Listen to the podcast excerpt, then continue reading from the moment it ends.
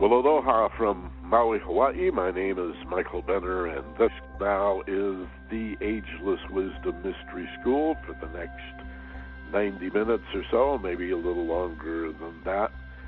My intention was to do these programs in an hour or a little more than an hour.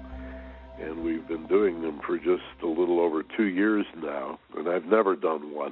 that was that was only an hour and they've gotten gradually longer and longer and longer. And I'm trying to keep them concise, but some things you just need the time. And most of what we talk about week after week in the mystery school really merits a little bit of time. So I'm gonna I'm gonna shoot for 90 minutes, and if we can do that, that's fine. And if we run over, that's okay. I can't imagine ever going over two hours.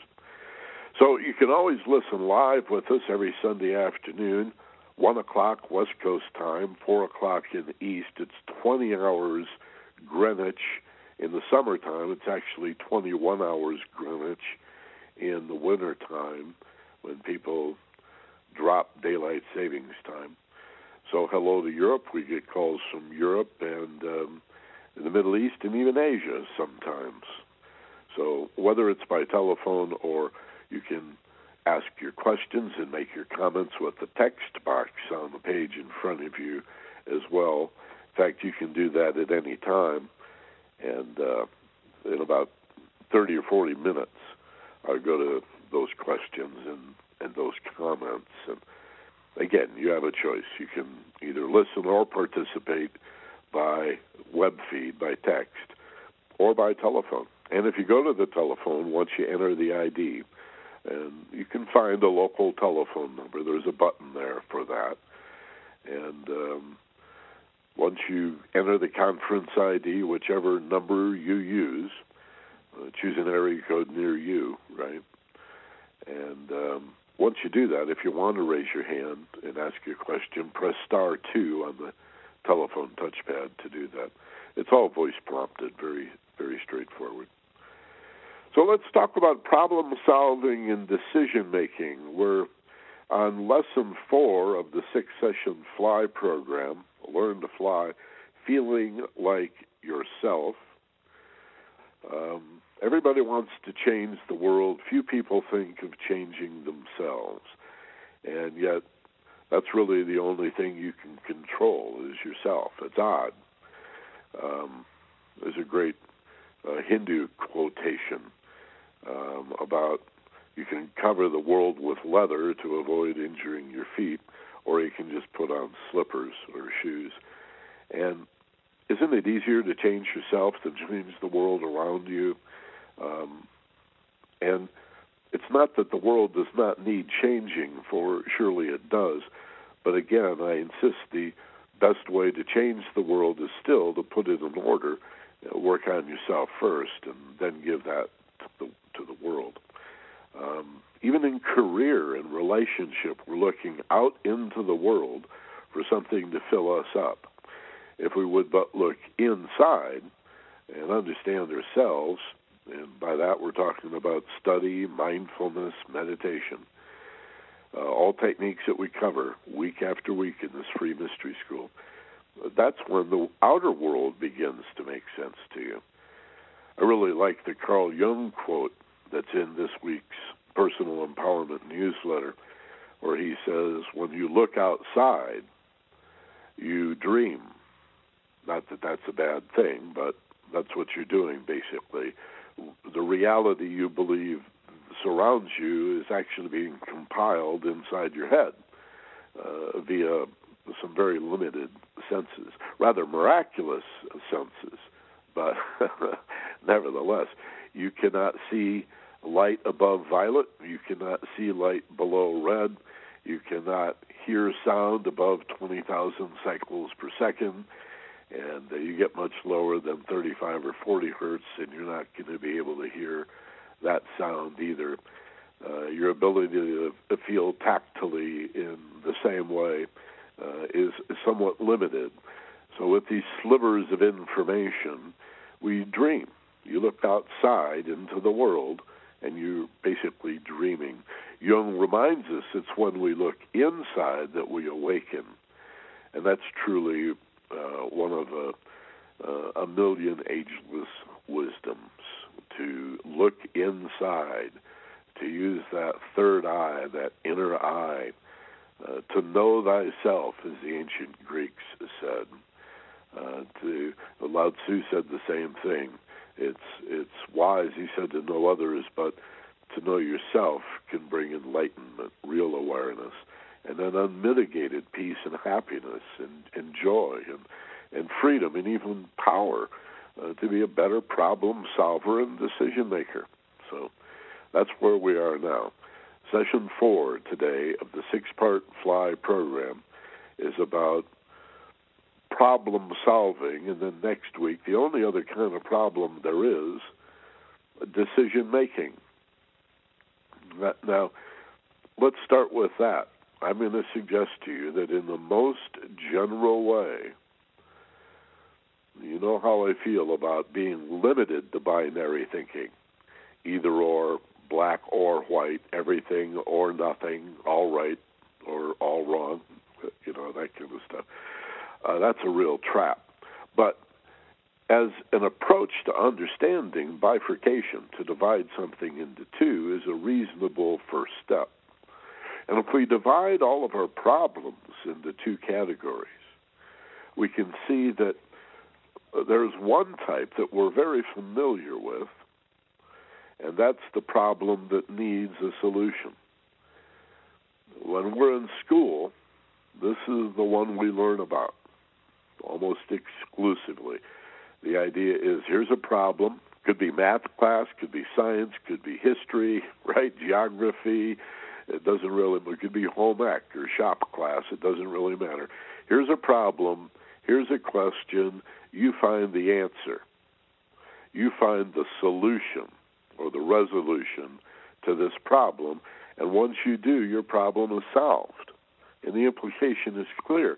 If you have a solution to a problem, the problem is solved, over and done, move on to the next problem, right? Or advance a grade in school.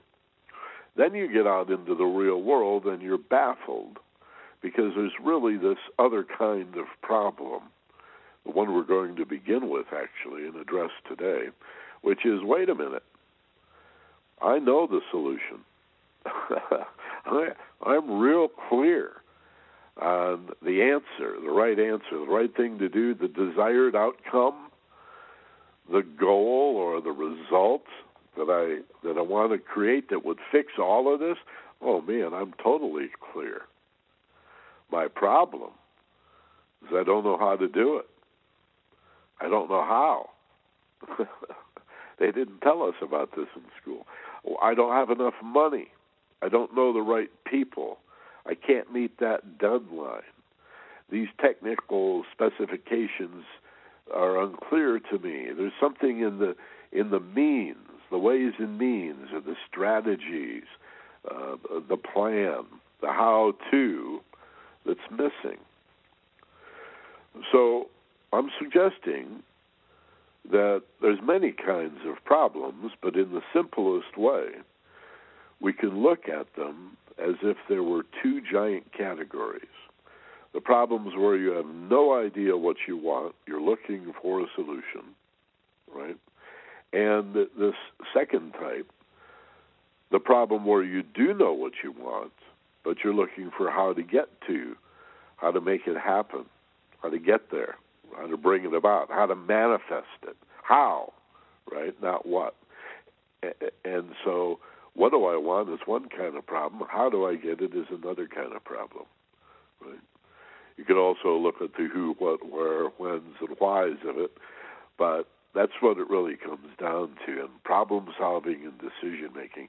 Now, I'd like to approach those in reverse order, uh, or what might be reverse order. I'd like to talk today about the problem solving, and next week the decision making. In other words, next week by decision making I mean, how do we decide what we want, which solution?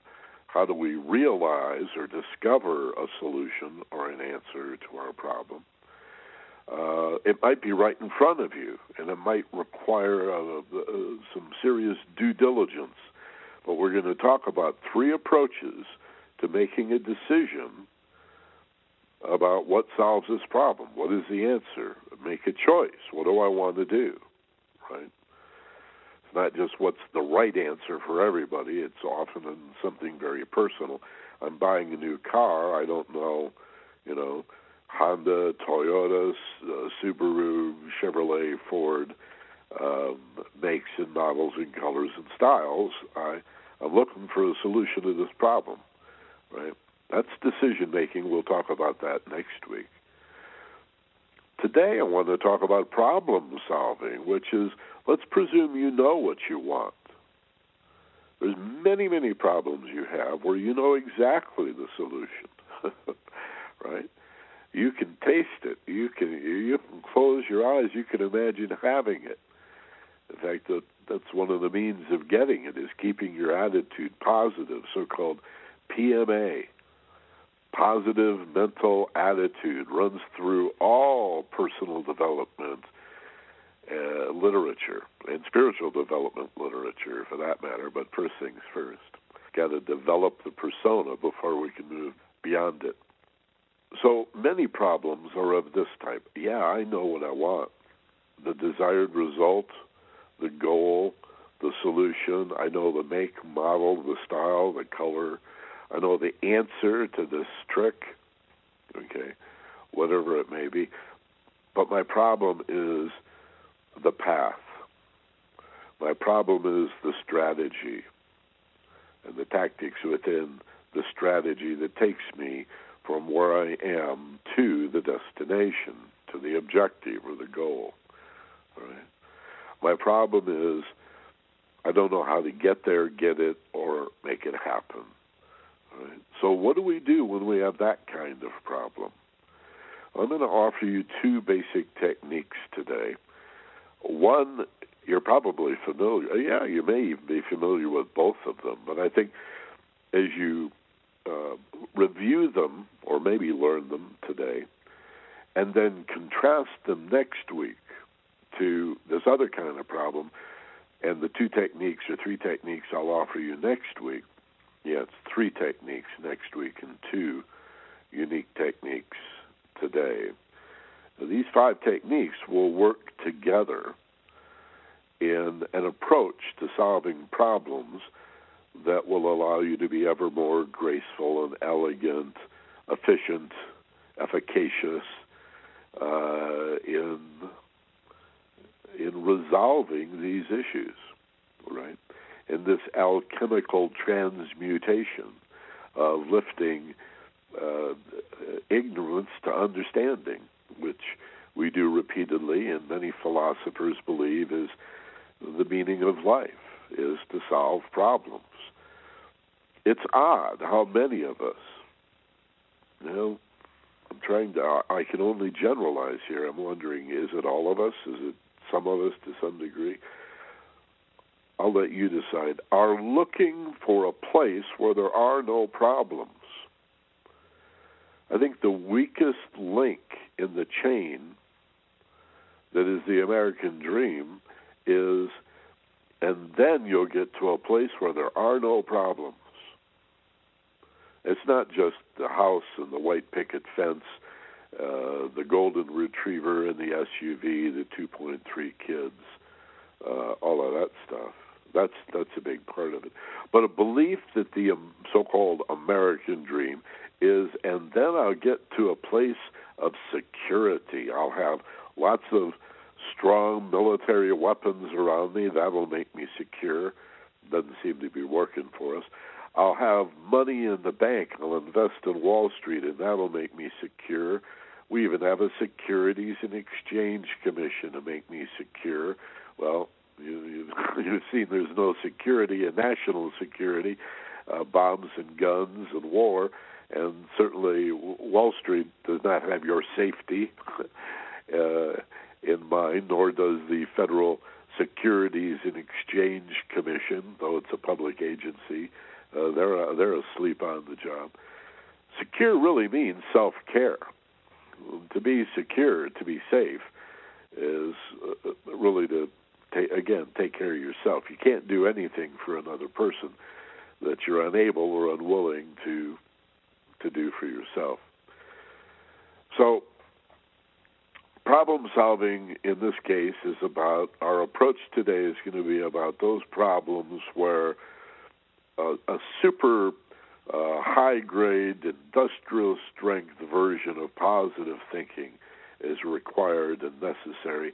And again, it needs to be applied on a daily basis for any particular problem or every particular problem in an alpha brainwave level, in states of security, states where you feel physically, physiologically safe and relaxed, secure enough for the brain to slow down, right?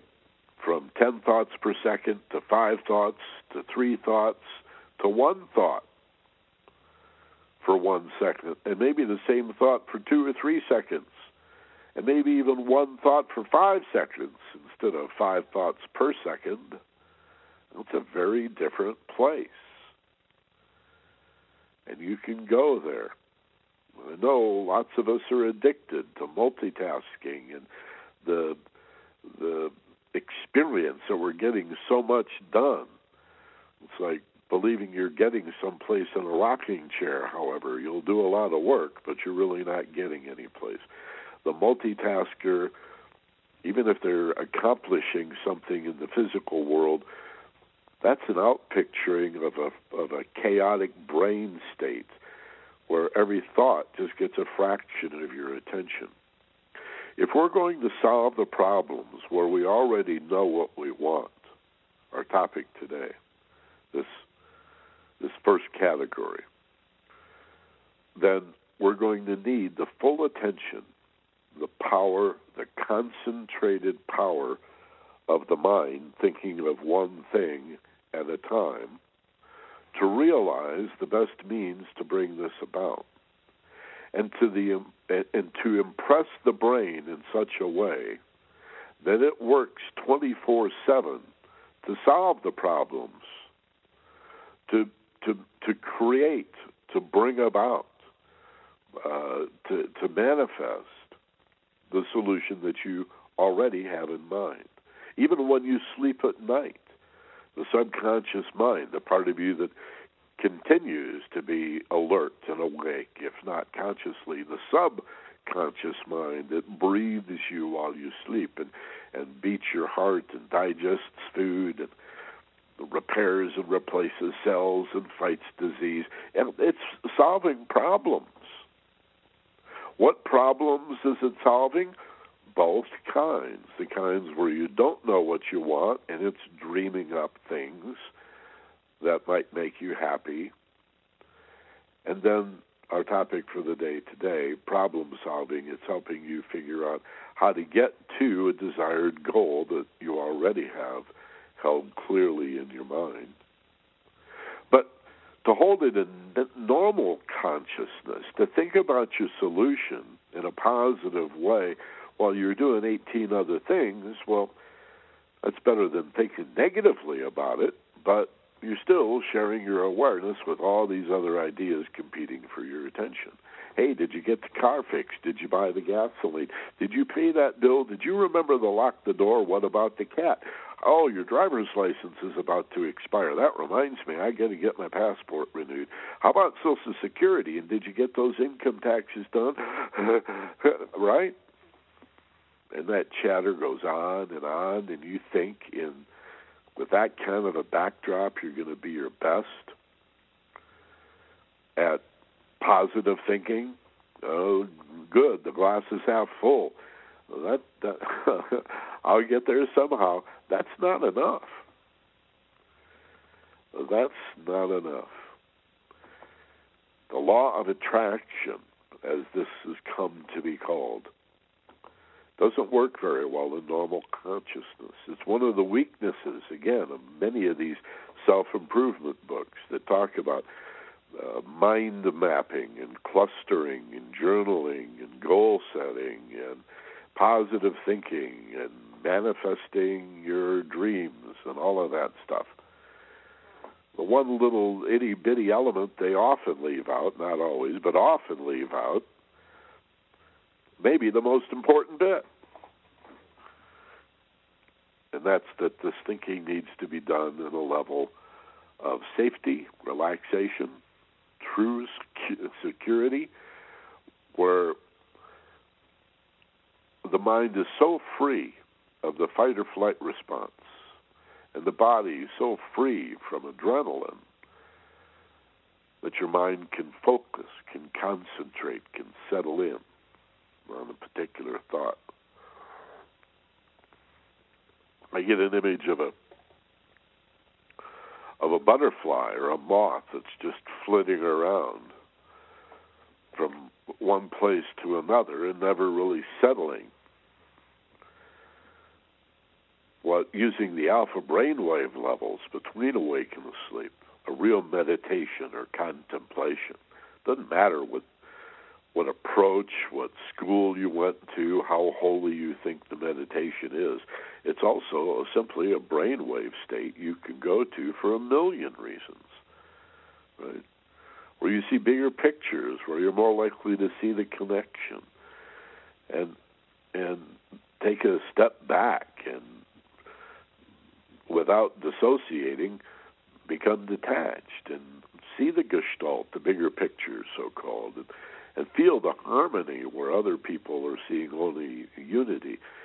Uh, meditation allows you to bring order out of chaos and elevate your perspective to rather stand above it all. And it also tends to accelerate the development or the unfoldment of your values, your ethics, your morality, the things you care about, and the priorities that that they they have in your life. Meditation does that as well. Well, we're talking about meditating on a solution. This lesson number four in the FLY program is about using guided imagery and visualization to laser beam 100% of your attention on a desired outcome. Because if the dream isn't clear and specific, how's it going to happen? If you look at others in the field, like Stephen Covey, has a wonderful phrase. I like I like quotable quotes that are very very short. They're the most powerful sometimes. And Stephen Covey has a uh, a great quotation along these lines where he says simply, "Begin with the end in mind." Begin with the end in mind. Right? That's exactly what we're talking about today. If you don't have a specific, detailed uh, end in mind, destination, outcome, result, how are you going to know what direction to move in? See, the important thing about a goal, Steve and I talk a lot about this in our premium audio programs, uh, focusedpassion.com. I want to remind you more about that at the end of the program today. But we've done several programs uh, where we talk about the importance of understanding a goal or a result, a desired outcome, as more than a mere destination, as a direction to begin to move in. You see, most people are just running away from what they do not want. You see the feeling? Can you feel the feeling next time you're on the freeway? I think of LA freeways, the 35 years that I drove on LA freeways, and uh, you know, it's not just that people who drive home from work are going 80, 90 miles an hour recklessly, and they're not in a hurry to get home. They drive that way on the way to work. And wherever they happen to be going, could be to the grocery store or the kids' soccer game they're running away. That frenzied, uh, competitive freeway driving that you see in many big cities is the feeling of running away, the power to run away from. And it's fear based. And it's very different than the love based feeling of moving toward what you do want. Okay? That's called excitement. That's positive. And so, in order to have that positive orientation and move directly toward what you want, you have to know what it is. You have to have the goal in mind when you begin. I like to give Covey attribution for that. I think it's absolutely a brilliant thing to say. for example, let me develop this a little bit further. This idea that a a, a goal is is not only your your destination, your desired destination, but moreover, and perhaps more importantly, a direction to begin to move in. Because as you get closer and closer to your goal, to your outcome, your result, you may change your mind a little bit. You might want to want to modify your outcome, your goal, a little bit. As you get closer, wouldn't that make sense? I often think of myself crossing these mountain streams up in the Sierras. I used to do a lot of backpacking in the California mountains. And often, especially in the summer when the streams went down a little bit, there'd be these stepping stones, uh, almost as if arranged by the Park Service, but these rocks you could use jumping from one rock to another uh, to get to the other side. And uh, if that wasn't there and the water was pretty deep, sometimes the Park Service would put a footbridge. Depends on how big a trail. And if you're off trail or back country, well, you pretty much just got to go out there and get wet.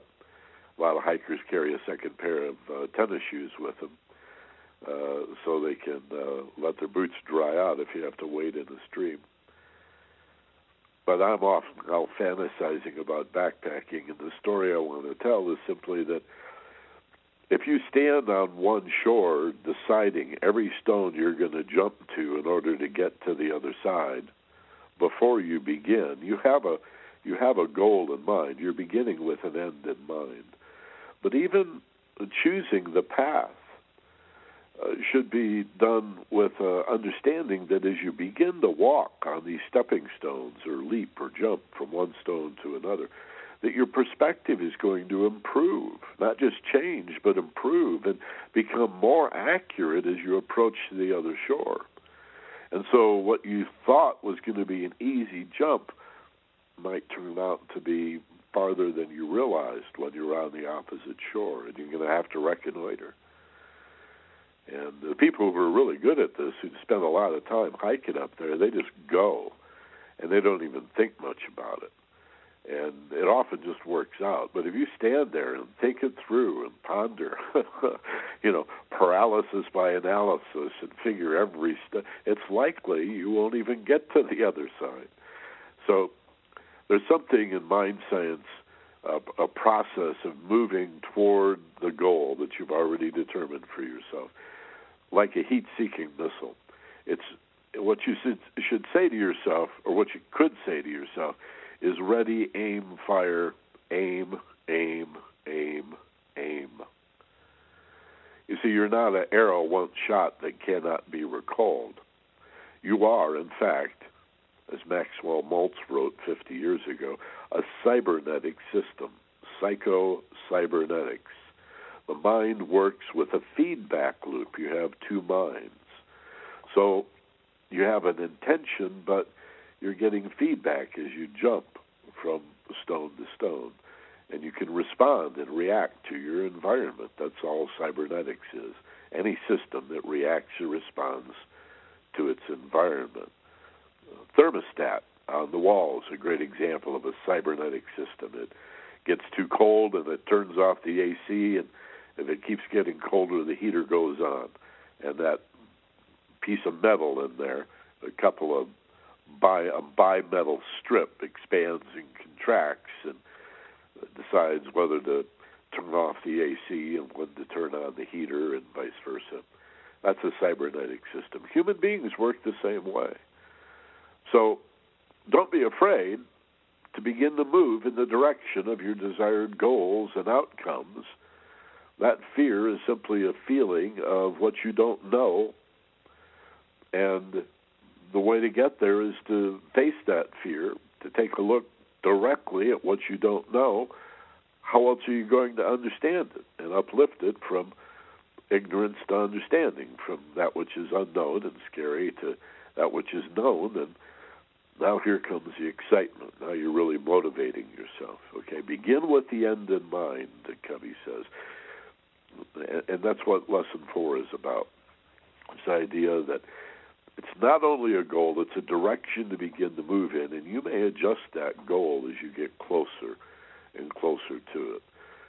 But I also want you to know the difference between moving toward a determined outcome, a desired outcome, a goal or solution, and what most people call living life, which is simply running away from what they don't want. Avoiding disaster, avoiding the negative consequences of your life. Um, just remembered something else I wanted to tell you from a few minutes back. Avoiding what you don't want is is not a progression. It's not moving toward. It's it's it's not a goal. And the laws of mind that we're going to talk about today can't work. There's a little loose end from about 10 minutes ago I want to tie up. I began to talk about how part of the American dream was people wanting to get to a place where they had no problems I want to go back and pick that up at this point, sort of stitch this all together by saying the alternative to that kind of foolishness is to desire to be a better problem solver. Uh, that's what we're looking for to be a better problem solver, to learn from your mistakes, surely, uh, to avoid or sidestep problems that you've already solved in your life and now you see them coming a mile away you're, you're not going to make that mistake again, right? Um, so this whole idea of trying to find security that I was talking about a few minutes ago, uh, I want to go beyond simply telling you what not to do and remind you that if what not to do is try to get to a place where there are no problems, everybody's got problems rich people, poor people, happy people, sad people. Uh, get hip.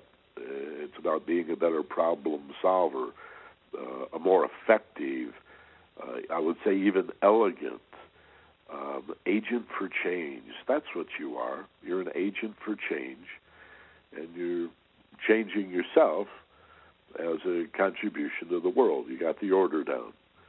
You're not going to cover the world with leather to save your feet. You're going to put on some shoes and then go out into the world. All right responsibility. Uh, a, a, couple other examples I have for you of the importance of seeing the glass as half full. Um, I think that is a realistic point of view. Real uh, negative people like to call themselves realists. No, I'm not a pessimist. I'm a realist. I know things are going to go to hell. That's called self-fulfilling prophecy.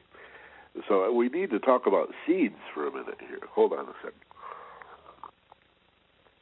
There may be no greater allegory for the law of attraction, for for positive thinking and manifestation, than the the one invoked by uh, Jesus of Nazareth, which is um, the idea of the of the seed of reaping what you sow, of reaping exactly what you sow. And Christ uses this over and over again. Uh, he talks at one point about sowing seed, and some seed will fall on rocky soil and will never grow, and, and some seed may fall into a swampy, boggy area that's too wet, and um, or gets too much sun or not enough sun and will not grow. But some seed uh, will will grow. So keep that in mind as a way of sort of creating a more accurate context for the idea of whatever you sow that's what you're going to reap. Uh, if you want watermelons, you're going to have to plant watermelon seeds. And uh, if you have watermelon seeds, then the only thing you're going to be able to grow is watermelons. So if you have a nasty negative outlook on life, life will cooperate with you and give you the nastiest, most negative results to prove you right. One of the icons of the Buddha is the laughing Buddha. And sometimes Buddhists will debate what's so damn funny. And I, I, I think one of the things that Buddha's got to be laughing at is understanding the power of the mind, or even making an approach to understanding how the mind works, is its self fulfilling prophecy, so that whatever you tend to believe, you're going to generate or create. Whatever you sow, so it is that that you shall reap, right? You shall be known by your fruits, or uh, another one Christ used was about if you had as much faith in yourself as this mustard seed has in itself. If you knew your destiny the way this mustard seed, this tiny, tiny little seed, uh, speck of a seed, grows into this big mustard tree, um, you could tell the mountain to go from here to there, and it, that that level of faith would move mountains for you. Well, you're the mountain, right? Your your worldview, your limited thinking is the mountain that disappears when you change the way you think, the way you view things. So this idea of positive thinking, of being a better problem solver, is more than a psychology to trick you into thinking things are better than they really are. It's the way the mind works. The mind is positive by its very nature, although you can use that positive mind to create some very negative things. Garbage in, garbage out. Put in wonderful things, and wonderful things come out. If, for example, I say to you right now, do not think of a rainbow Every one of you, I guarantee, just saw a rainbow? And then maybe you put a big X through it and tossed it away in your mind, or you crumpled up the paper and threw it away. You can't help yourself. Do not think of a zebra. There you go again. You went from full color to black and white. Why are you doing that? I'm telling you not to do that. Billy, get out of the street. You're going to get hit by a car. Zoom, bam. Oh, Billy, you never listened to me. Oh, yeah, he did. Sure, he did. Why, why do you talk to yourself and, and other people like that? See, we don't even know the power of our mind. Oh, that kills me.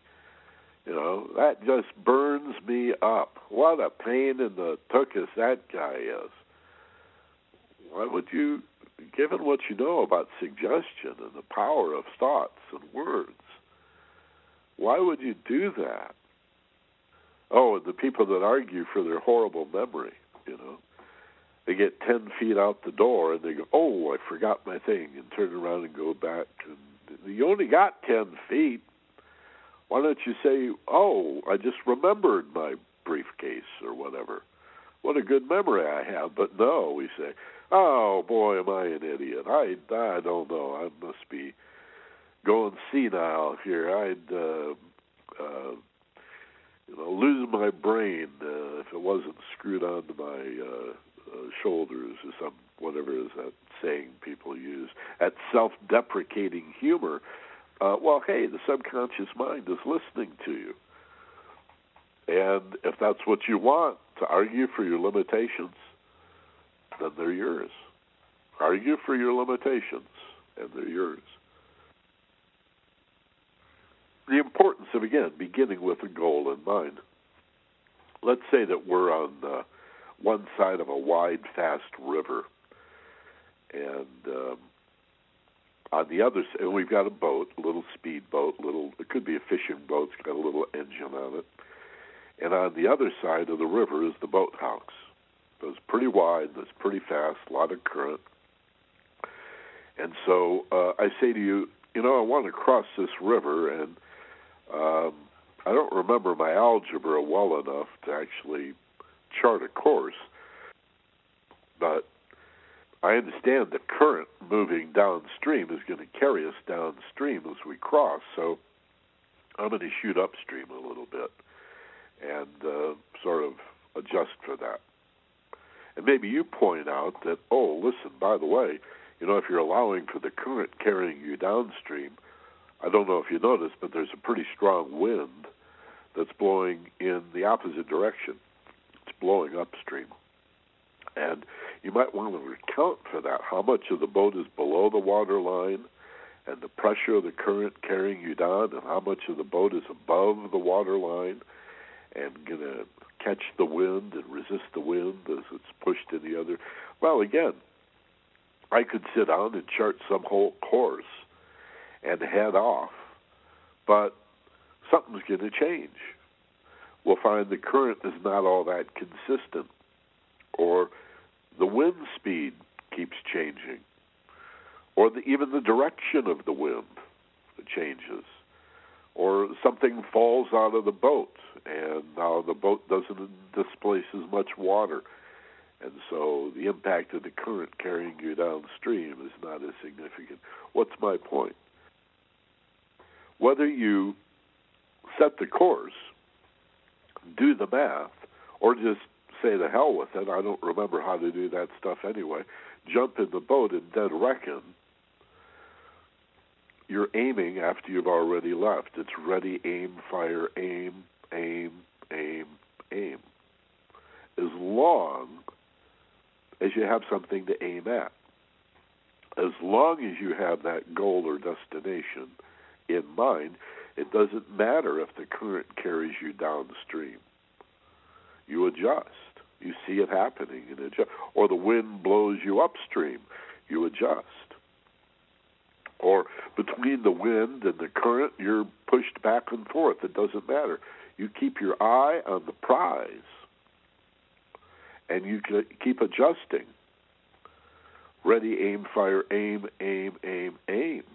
But you've got to have that goal in mind. This is the importance of positive thinking. Your dreams can't come true if you don't have any. Right. So don't let yourself be talked out of the importance, the value of positive thinking by some pessimist uh, who calls himself or herself a realist, why negative thoughts and negative outcomes are somehow more realistic than positive outcomes, I've never really understood. Why does the realist or the pessimist, who's thinking constantly about all the different ways things could go south on you, and then they tend to create that because those are the seeds they plant failure, failure, failure, failure, right? So of course they increase the likelihood they're going to fail, and then they act like it's fate and destiny, and they were just hip to it all along. See, I told you this was going to fall apart. Like any idiot can tell you what cannot be done, and maybe even be right most of the time. A positive thinker may not be right all the time, but they're having a great time being right when they are right and learning from their mistakes when they're not right, and generally becoming a better and better problem solver. But you've got to have that end in mind, not only as a result to manifest, a place to end up, but a place to uh, a, a direction to help determine a direction when you take that very first step, and then to reorient over and over again as you get closer and closer. Ready, aim, fire, aim, aim, aim, aim. What are the two techniques? Well, the first technique will appeal to those of you who like to write things down, who like to journal or write to do lists. It's a kind of a to do list, it's a goals list. And in the literature of personal and spiritual development. It's often referred to, well, by the name of the book. It's simply called It Works. Okay? It Works. That's the name of the book. It Works. Now, it's actually more of a booklet or a pamphlet than any real book. It's published by a big metaphysical publishing house in Marina Del Rey, California. Uh, you know, the the ocean side of Los Angeles. They're called DeVorss, D E V O R S S, DeVorss Publishing. They've been publishing it since the 1930s. There are tens of millions of copies of this book in print. The author is a fellow named Jarrett with a J, but you won't find it by his name. He uses the initials to remain anonymous. He uses his his his, his initials RHJ. Right? RHJ. The author of the It Works book. And I think they're three dollars or three fifty. Um, this was shown to me in the early 70s by a teacher of mine, an amazing man that just walked up to me one day and said, Mr. Benner, you need to know me. And it turned out I really did need to know him. He was a remarkable teacher of metaphysics to me for two or three years in Detroit. And then he vaporized. He just disappeared. I don't know where he went. But uh, he showed me this book, It Works and at the time I was paying fifty cents a copy for it, and given them out. I'd buy dozens of them at a time, and, and uh, I've given them to everybody that I love and care about. It's such a simple three-step technique for writing down what you want, for writing down your goals, your solutions, your desired outcomes and results and then the idea is you read that list over and over again, ideally three times a day. It's not a whole lot of time. I mean, how long could your list be, even if it took 30 seconds to pull this out of your pocket and read it, and then stick it back in your pocket? If you did that three times a day, that's 90 seconds out of your life but what it does is it it's it's like your your honeydew list, you know, that your husband or wife gave you. Uh, milk, butter, bread, eggs. It reorients you. it reminds you, in the midst of all the negative thinking that we do in our daily life and affairs, oh yeah, here are the goals. That's all it is. It's a reminder. Oh yeah, here's where I'm headed you know, this is the ideal home that I expect to be able to buy in, well, let's see, what are we down to? Three years now, I'm going to own this home, right? Or six months from now, I'm going to drive this car. And, and you didn't write down a new car because if you did, you might get a new car, but you might not be happy with it. You got to write down the make, the model, the style, whether it's got a sunroof. I mean, everything about it in as much detail as possible as part of the magic of how a list like this works. So I highly recommend that you go to Amazon or if you like to patronize neighborhood bookstores, go to your local neighborhood bookstore and certainly they can order it for you if they don't have it. Uh, I remember the Bodhi Tree in West Hollywood. I used to get it there, but they were often out of it and um, the Alexandria 2 in Pasadena. Uh, I used to get it there, and also the Psychic Eye. There's a Psychic Eye in Burbank and one in Sherman Oaks, and I think another one out in Woodland Hills, someplace they used to have it. But they sell so many of them. Again, the book's 80 years old, but they sell so many of them that they're often out. So call before you go over there. Again, simply it works expect to pay three or three and a half dollars for it. Buy two or three of them because you want to give them away. And the author is R.H.J. It Works by R.H.J., published by DeVorss, D E V O R S S, in Marina Del Rey. Read the book. It'll take you about 20 to 30 minutes to read the whole pamphlet.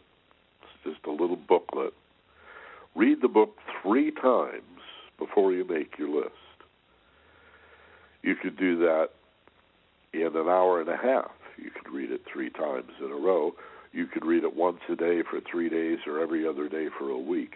But after you've read the It Works book three times all the way through, it's not that much, then begin to make your list. Carry the list with you. The list will morph and change for you, not only as you begin to attain the the goals you've written there, but also your priorities change. It's amazing how in the initial days of writing the list your priorities will change and you want to put the list in order. So you may have to rewrite the list a couple of times, but again, this is no big endeavor. This is easy peasy, a matter of a minute or two. Then keep that list with you in your pocket or your purse or your wallet and read it three times a day. Sit down, set aside 30 seconds or maybe one entire minute to focusing on your goals list, your works book list, giving no thought as to what it's going to take to get here, only putting your attention on the goal or the solution. So that the subconscious mind, the 95% of your potential that most people don't use, right, except on autopilot, can cooperate and conspire with you to help you attain that goal by working on the problem 24 7, even while you're asleep, and creating all kinds of opportunities, little insights of what to do next, or who to call, or oh, I just got a good idea, or amazing things happen. Sometimes uh, you find people call you. You know, they say, "I heard you were looking for a such and such. I just happen to have one for sale." The It Works book is one of two techniques. The other technique I want to tell you about, that I'll guide you through in today's exercise, is a visualization, a guided meditation process. Uh, this is pretty standard uh, core hypnotherapy. It's the law of attraction. It's um, magnetizing. It's um, occult manifestation. And let me say, you know, since many of you are very advanced students here, and you understand the traps and the hazards around using mind science and references to spirituality to create material things. Let me say simply that anything done for the greater good of all concerned is to a philosopher the equivalent of a Christian saying, in Christ's name, or a Buddha saying, you know, in the name of Buddha consciousness, or a Muslim or Sufi saying, Allah Akbar, God is great. Um, to say this I do for the greater good of all concerned, or if it's God's will, you could say, provided it's God's will then it's cool. Now, Buddhists might say, "Oh no, you got to have Buddha consciousness," or a Christian might say, "Oh no, it's got to be in the name of Christ." You know, as Buddhist, he was he was really a, sat- a satanic. Uh, you got a lot of infighting in the religions. Well, maybe not so much with Buddhism; they're pretty tolerant, but you're going to get these warnings and these injunctions. But again, I, I can tell you from the point of view of somebody who approaches all religions comparatively and all philosophy in a comparative way, that the teachers seem to agree, outside of and beyond religion, arcane or esoteric philosophers agree that as long as you don't use these kinds of powers without regard for their impact on other people, if you use it only for the separated self, um, that's this is dark magic. This is black magic then, right? You say, well, you're talking about cars and houses and material things. Isn't that like borderline magic? Isn't this a cult?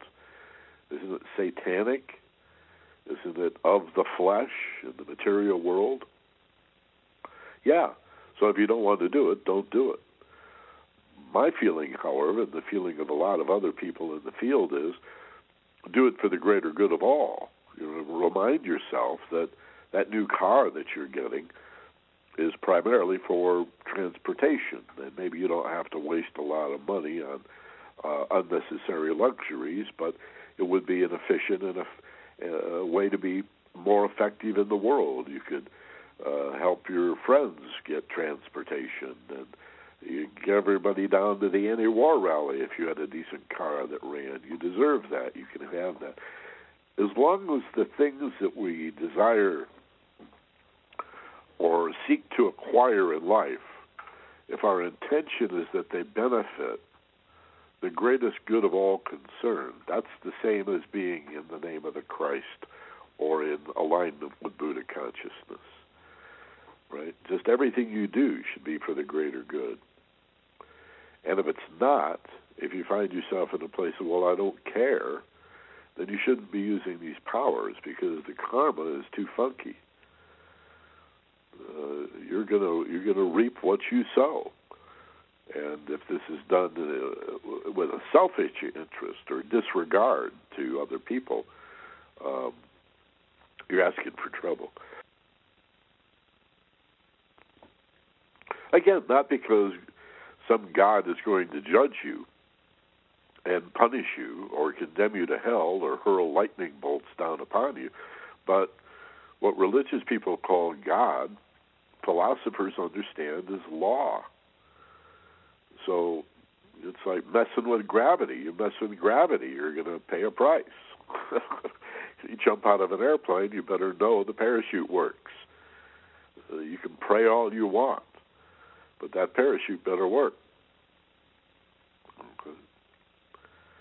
We'll have to do a program on prayer one day, and because um, I am one who believes that prayer works, but for totally different reasons than most religious people who are petitioning uh, this personal God to intervene. Uh, even a high school football game or basketball game, they pray for God to intervene, to intercede to make your team win, which to me is heretical. It's blasphemous. Imagine praying to God for your team to win, to choose. What kind of God would this be? that that decides the outcome of a high school football game. So I'd like to uh, uh, like to address that one of these times. Basically, in philosophy, that which is understood by religious people as the supreme creator or God is unmoved, unmoving, and unmovable. It is progressive, but it doesn't go anyplace. It's not moving, right? It's law. And uh, to begin to think of God, uh, the Father aspect anyway, as petitionable. Uh, I like, uh, you know, many Christians will even say, and I like this phrase, that prayer does not move God. Prayer moves the one who prays into alignment with your divine source. That's the way I see it. Right. It's a matter. It, it's uh, it, it it works, and the law of attraction is the same thing. You can call this prayer as a petition, but the degree to which we do reap what we sow, especially in these focused minds, the alpha brainwave level, is that uh, we we are eliminating our resistance to the power, the energy, the spirit that is life itself, by any name. Holy Spirit, Ruach, uh, Chi, Ki, Kundalini, Prana. I don't, Elan Vital, it doesn't matter what name you have for this energy. Uh, in physics, it's just called energy. There's energy and matter. That's all you got, right? And even the matter is really energy, just in locked in this uh, in this form, in this appearance of shape and form, and this appearance of separation. So uh, yeah, I'll do that. I, I, I will. I'll, I'll do a program on the differences between prayer and meditation, and I think that would be worthy of some exploration. All right, so the second technique, which I'm going to um, walk you through after the questions and comments, I want I want to go to those now. So if you're going to use the text box on the page in front of you, um, do so now. If you haven't already, put your name and city in there and be sure and hit the submit button. If you're on the telephone or going to the telephone, uh, remember there's a 15 second delay in the web feed so that you won't be confused by that. Telephone is truly live, live, live, live, no delay. And uh, star two, once you're all hooked up, you enter the conference ID, you're confirmed is on board, you can hear the feed. Star two on the telephone touchpad will get my attention and I can unmute one at a time. So let's do that in just a second, and then after that, we'll do the second technique. It's called the mirror of the mind. Again, it is the law of attraction, but done in the alpha brainwave level. Uh, the mental mirror, the mirror of the mind, the use of the mind's eye, mind mapping, there's lots of names for this. It's basically visualizing yourself already having what it is, act, acting as if you've taken a trip forward in time and you've already got this desired outcome. It's very similar to the It Works book technique, except this is a way to do it in a focused, intense, uh, deeply relaxed, safe, secure, uh, again, what can I say but focused level of mind. All of your mental and emotional power focused on this one thing for moments at a time three, four, five seconds, ten seconds at a time. You can see how that's going to be much more powerful than one of 15 thoughts that ran through your mind every second. So uh, uh we'll walk you through that in just a second.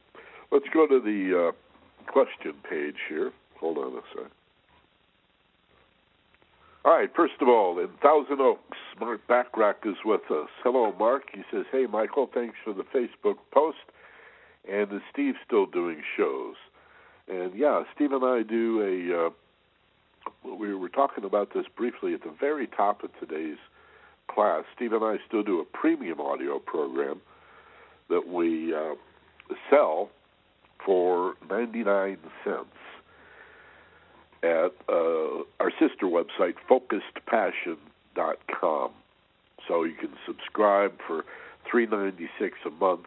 That's ninety nine cents a week, or you can buy past programs still for ninety nine cents. Uh, the feed's going to stay the same. I think we're going to raise the price um, of the archive programs, but um, right now it's 99 cents, however you get it. We've got uh, just over 130 uh, programs, part of a series we call Finding Yourself in Paradise. And um, that supports this, and so we support that. These are sort of our twin projects. If this, both are spiritual, personal and spiritual development. The Mystery School leans a little more towards spiritual. The focused passion site a little more toward the personal. But uh, that's it. Yeah. Let me say, um, Mark is a friend of mine for many years and uh, a great hypno hypnotist, hypnotherapist also. But he's a stage hypnotist. He's probably better known for his stage hip, uh, hypnotism. And he had a video posted on Facebook this week that I thought was pretty funny. So I I gave him the thumbs up. Thanks for being with us, Mark. Carol Postel from La Habra. Hello, Carol. She says, Hi, Michael. Hello, Doreen. In Albuquerque, Diane. Hello, Diane. She says, Solving problems supports mental health. A chemical is released when focusing to solve a problem that research shows fights Alzheimer's. Uh, nuns have one of the lowest incidences of Alzheimer's, and they believe it's because they work and solve problems through their later years. Nuns also have the highest number of, oh, I didn't know that, centurions, people over a 100. So one could consider that our problem to be solved are actually gifts that produce and develop our mental capabilities. That's a nice way of looking at it, and uh, certainly true. Even people who work crossword puzzles and read books and just stay mentally active are going to live a lot longer, uh, avoid dementia, Alzheimer's, and uh, many of the other byproducts of senility. It's just that use it or lose it deal. So thanks, Donna, for that. Phil Joffe in Canoga Park. Uh, hello, this is great. Exactly what I stayed up late with my radio for years to listen to. He's talking about the old radio days. Thanks, Phil. Lorelei in Tucson says, Aloha, Michael. Uh, finally turning the doubt and fear ahead from focusing on what I don't want into excitement by focusing on what I do want. Peace and love to you and Doreen. Thanks, Lorelei. Yeah, I don't know where we get the idea that running away from what we do not want is a goal. Because uh, that's most people's lives, just avoiding disaster, right? and again, trying to get to a place where there are no problems. Good luck. Right? You ever find anybody that doesn't have problems? I'd love to meet them. I'd love to meet them. The richest people I know have problems. Buddhist monks and enlightened people I know have problems. The, the idea is to be a to be a better and better problem solver. With us from uh, Hollywood is Tony today. Hi, Tony. He says, uh, Love this show and thanks for the book recommendation. Can you recommend a quick technique to help release stress and muscular tension for use in a situation where you can't close your eyes and meditate? Thanks. Yeah, I definitely can. It's um, basically breathe and relax, Tony. Um, the breath alone is the one first and most important physiological response to manage. If you did nothing in a stressful situation, but consciously and deliberately slow your breathing down, whenever possible, make it nasal breathing, not mouth breathing, right? Slow and deep, filling your lungs, and then as you exhale, going beyond the point where you normally stop, all the way out, and do that. Just even if you just did that three or four times, or if you did it six or eight times, that might take a whole minute. Then, if you combine, especially on the exhale side, you combine that slow, deep breathing with a feeling of letting go of muscular tension falling away, like like armor dropping off of you, or um, feel yourself laying on the beach. This works for me. Just think about how it feels to like put down a towel or get on a chaise in a nice, warm, sunny situation, and you can feel the warmth the gentle warmth of the sun on your skin and how that warmth encourages you to relax. You can bring that to mind. Or I like the feeling, frankly, of softening like butter. This is an ancient technique that the Tibetans use. Like they talk about lard in the sunshine. Uh, just think of a stick of butter that you leave out on the countertop on a warm day it doesn't change shape. It doesn't it doesn't melt necessarily. Looks the same, but it's soft. Now you can spread it on your toast real easy, right? Well, imagine yourself as a a cold stick of butter slowly softening or um, uh, yielding, if you will. Or for children, we use the image of a snowman melting, something that they can relate to, fits their frame of reference. So the breathing, number one, if you can add in the feeling of letting go, especially on the exhale side, number two, and then number three is close your eyes. But you're saying, well, what if I can't close my eyes? I'm at work. You do number one and two. Anything after that that might help would have to be in the area of positive thinking and affirmation, um, chanting. Maybe you have a little chant that you say to yourself or a positive statement that you say. Um, that would be something to consider as well. Thanks, Tony.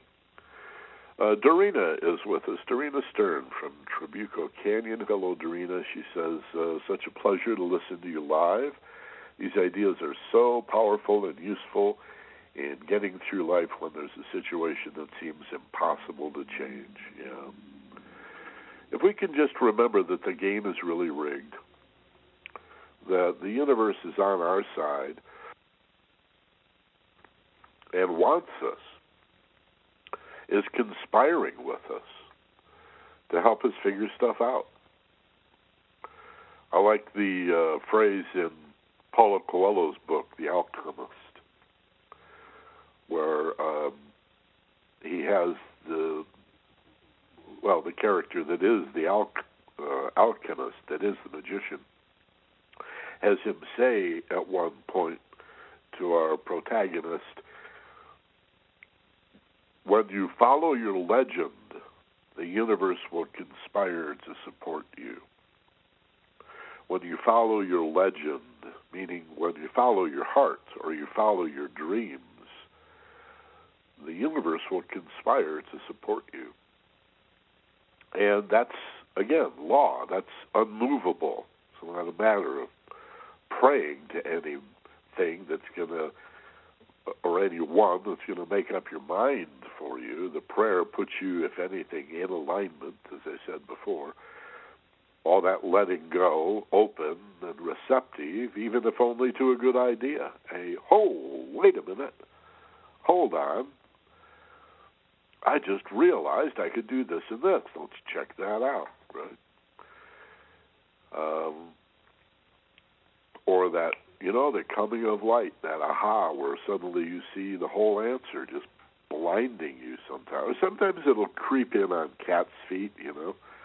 Talk about the dawning of an idea. The the light comes fairly slowly. But to to, to promote the insight, we need to to relax. And we'll talk more about this next week, of course, when we talk about this other kind of problem. Well, maybe a more common problem. Well, I don't even know what I want.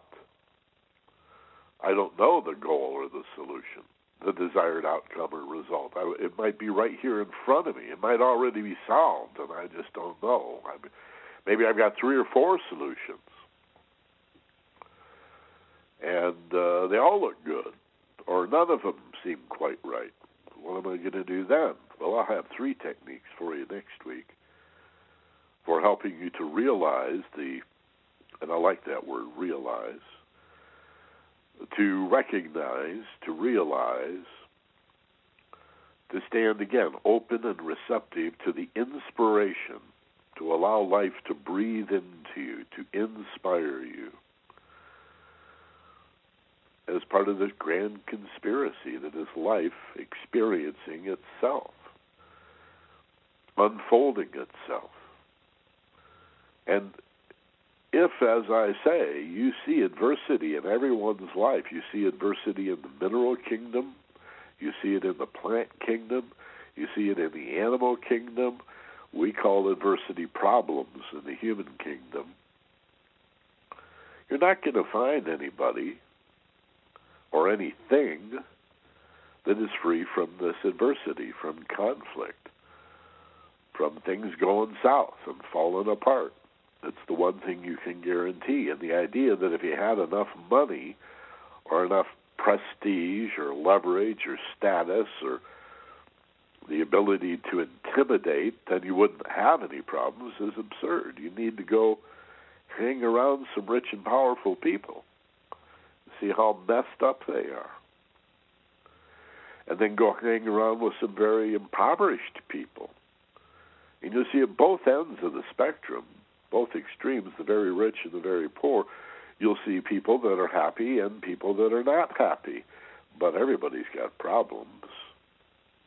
Uh, money often creates more problems. I, I, it's only when you don't have enough money that you believe that money would solve your problems. When you get lots and lots and lots of money, you find out, well, it solved those problems I used to have when all I needed was money, but suddenly life has given me all these other problems. Right?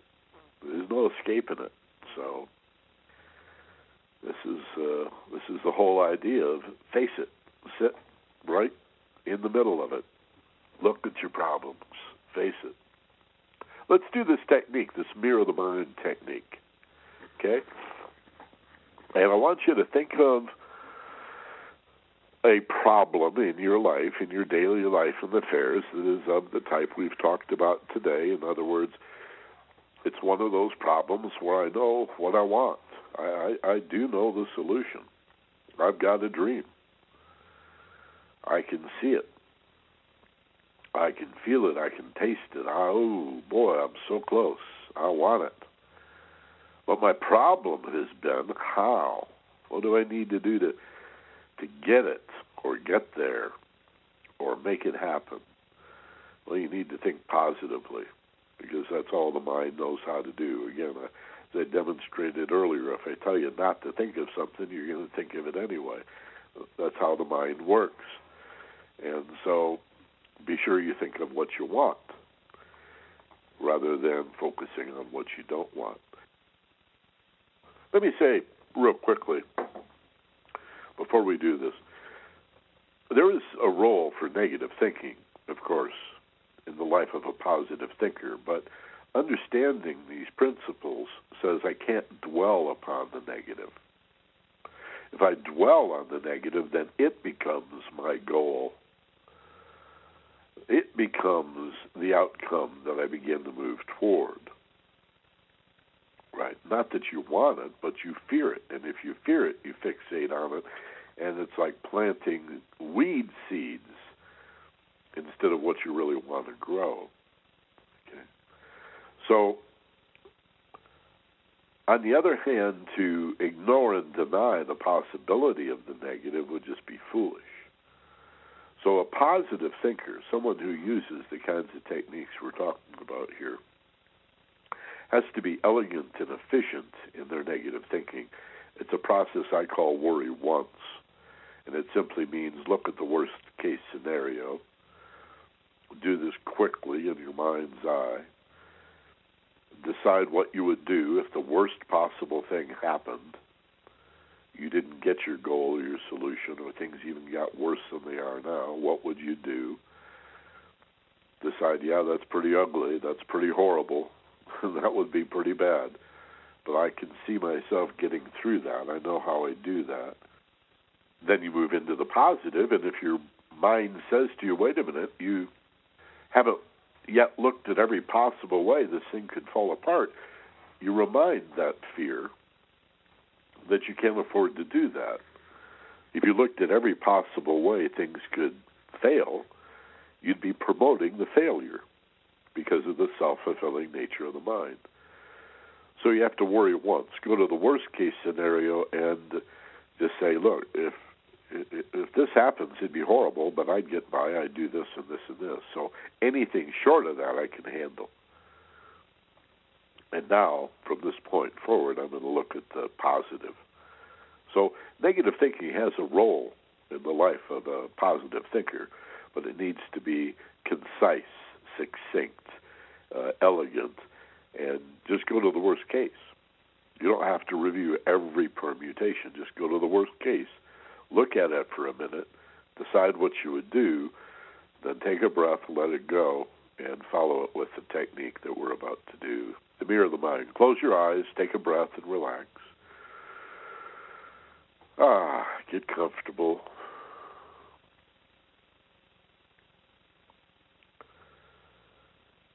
Take two or three or four nice, slow, deep breaths, filling your lungs with power and strength. And as you exhale, feel the letting go from the top of your head to the soles of your feet, muscles relaxing and unwinding. Create and sense a letting go feeling, softening like butter on a warm day.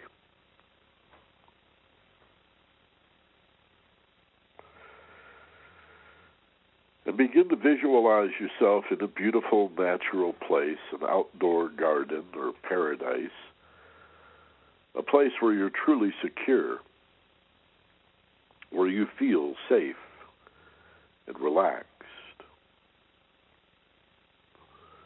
And as you imagine this garden, sunny meadow, cool forested area, high mountain valley, lonely stretch of isolated beach, whatever, wherever, a place entirely from your imagination or the images of a beautiful natural place, very much like some place you've actually visited before. Imagine walking through this place, allowing my voice to go with you. And listening as you do for the sounds of birds singing. And the feeling you just made that up is exactly right. So it's really not an effort, it's a letting go, isn't it? You don't have to force that to happen. Just allow yourself to hear birds singing and listen. And you can do the same thing with the wind and the tops of the tallest trees. Listen very carefully for the sound of the breezes in the tops of the trees.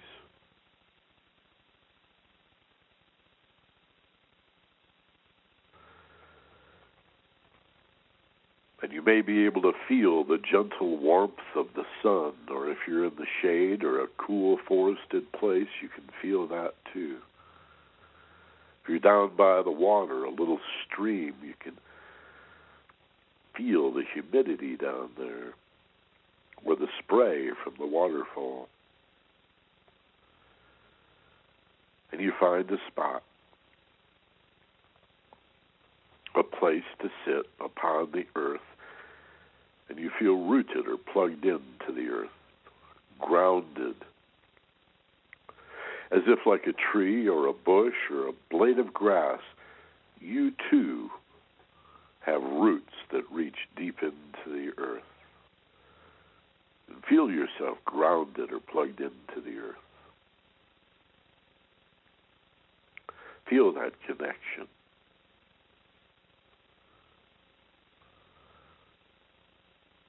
And as you sit there, grounded into this, well, grounded into the earth in, in, in this area that surrounds you that is so beautiful and, and, and so peaceful. I want you to imagine that about 15 or 20 feet in front of you is a beautiful freestanding mirror and it's a magnificent mirror. Looks like it may have been made for a for royalty. And if the frame is made of wood and the stand in which it sits, it must be the most beautiful wood, the most valuable of hardwoods, carved with great care and skill by expert craftsmen so beautiful and magnificent is this mirror, or perhaps it's gilded and there's jewels in the mirror. However, it occurs to you, see this magnificent mirror standing in the meadow, in the forest, right in front of you, 15 or 20 feet in front of you, as you sit upon the earth in your place of perfect peace. And in the mirror, I want you to see a problem that is of the type we've talked about today.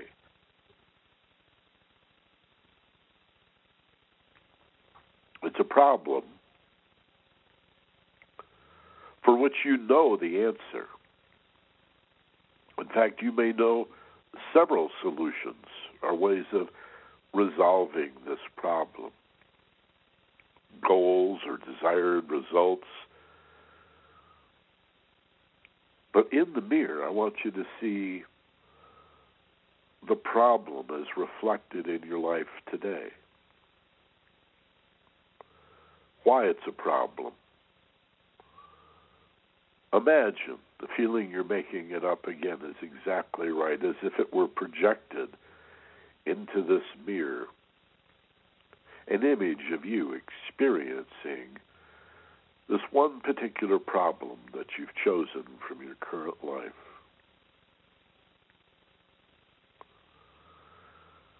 And then I want you to imagine counting from three to one so that in a moment, when you get to the number one, that picture will change to the solution that you've chosen. For this is that type of problem. You already have a solution in mind. So as we count together, three, two, one, the image in that mirror now changes. And you see the solution. You see the solution, the outcome already manifested, already here, reflected in the mirror. And I want you to imagine, physically, you need not move at all, but I want you to imagine standing and walking slowly toward that mirror. And as you approach it, like Alice through the looking glass, I want you to step into the mirror, right through the glass, and as if taking a trip forward in time, move into the future, into that mirror, and experience yourself already having the solution in place. So if it's a new job, that dream job, that, that ideal job, right now you're doing it. Do you feel yourself at work on this new job. If it's a job where you like to be with people, you're surrounded by people. If it's a job where you do better being left alone, you've got that private office.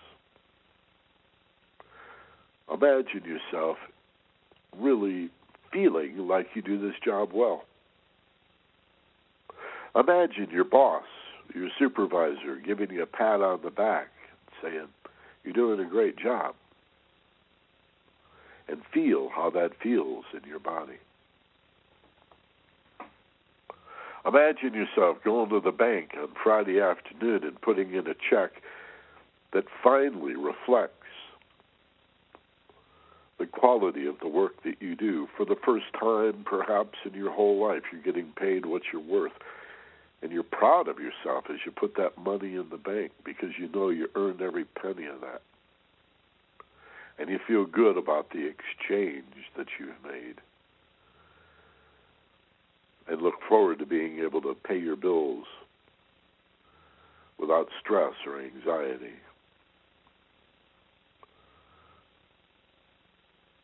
If it's a new car that you need, some decent transportation, see yourself having that car, already owning it.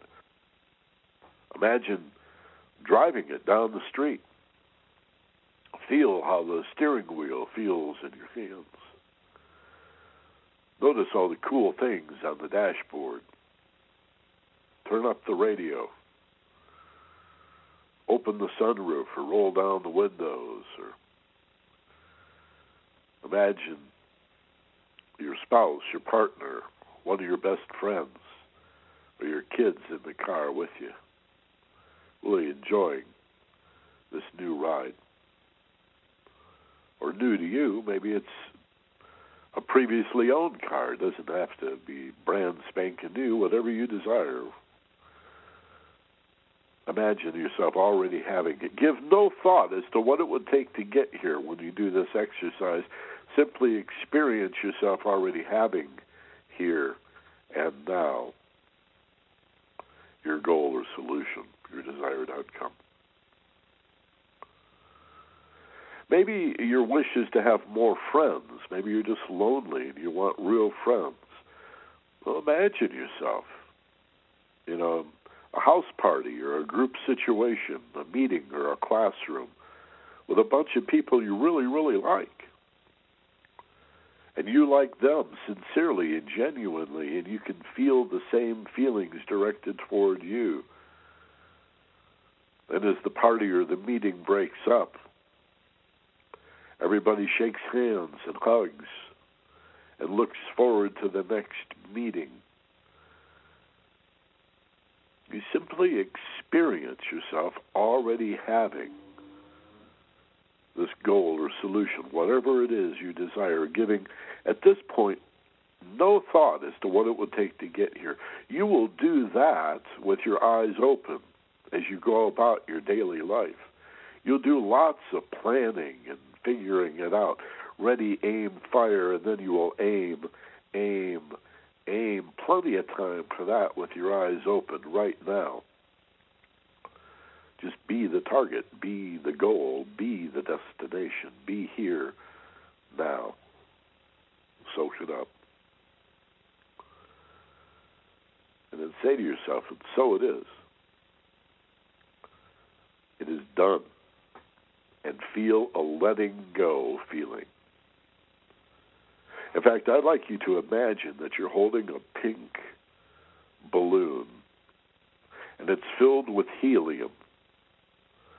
And as you let go of the string tied to that pink balloon right now, let it go.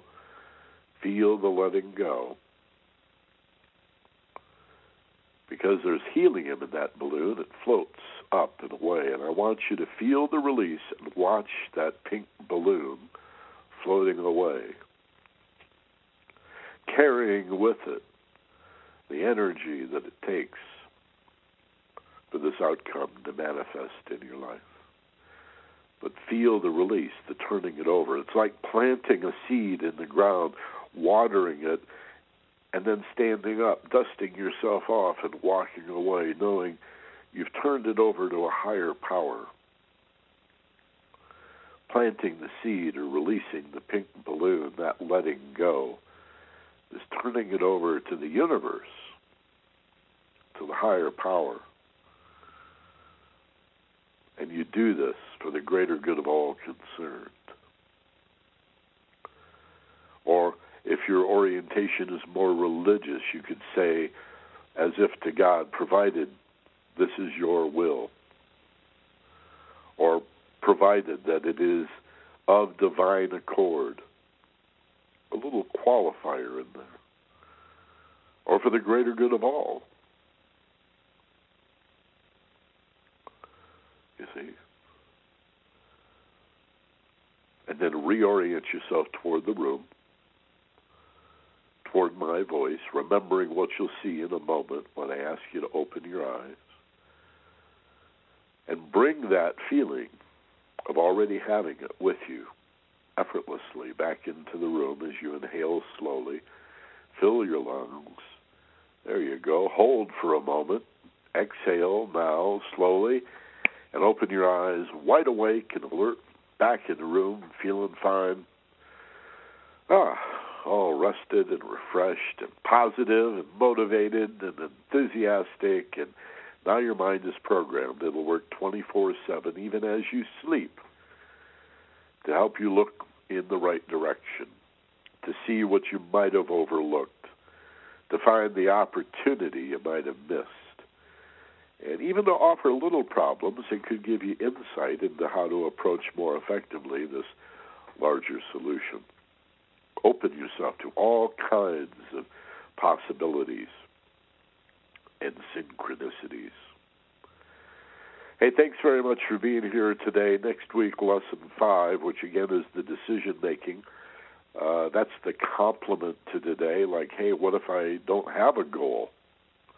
I went to write it on my works book list, and I, I tried to visualize it in that mirror of the mind thing that you did, but uh, it's not specific. It's vague and hazy, and I guess I really don't know what I want.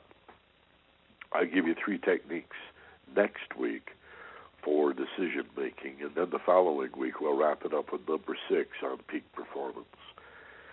I want to remind you that the Mystery School is free, as is the newsletter, the ebooks, and the articles, and uh, the uh, the community, the social net at theagelesswisdom.ning.com. Check that out. I just put up a six part BBC video on stress and stress management you're going to love.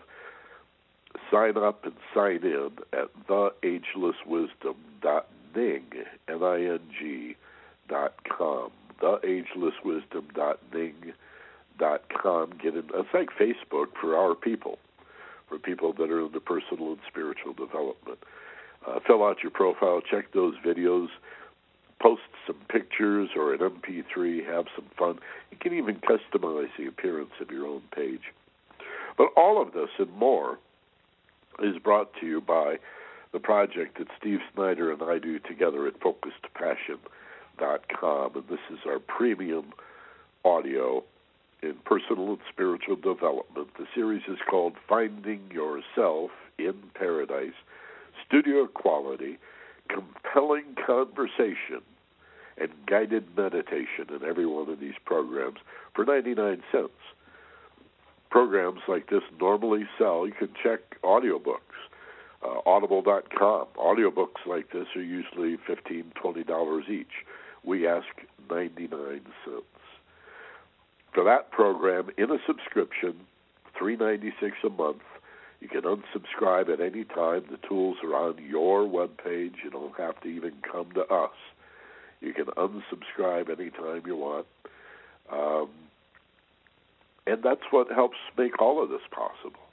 We also encourage you to use the Send One to a Friend gadget at Focused Passion.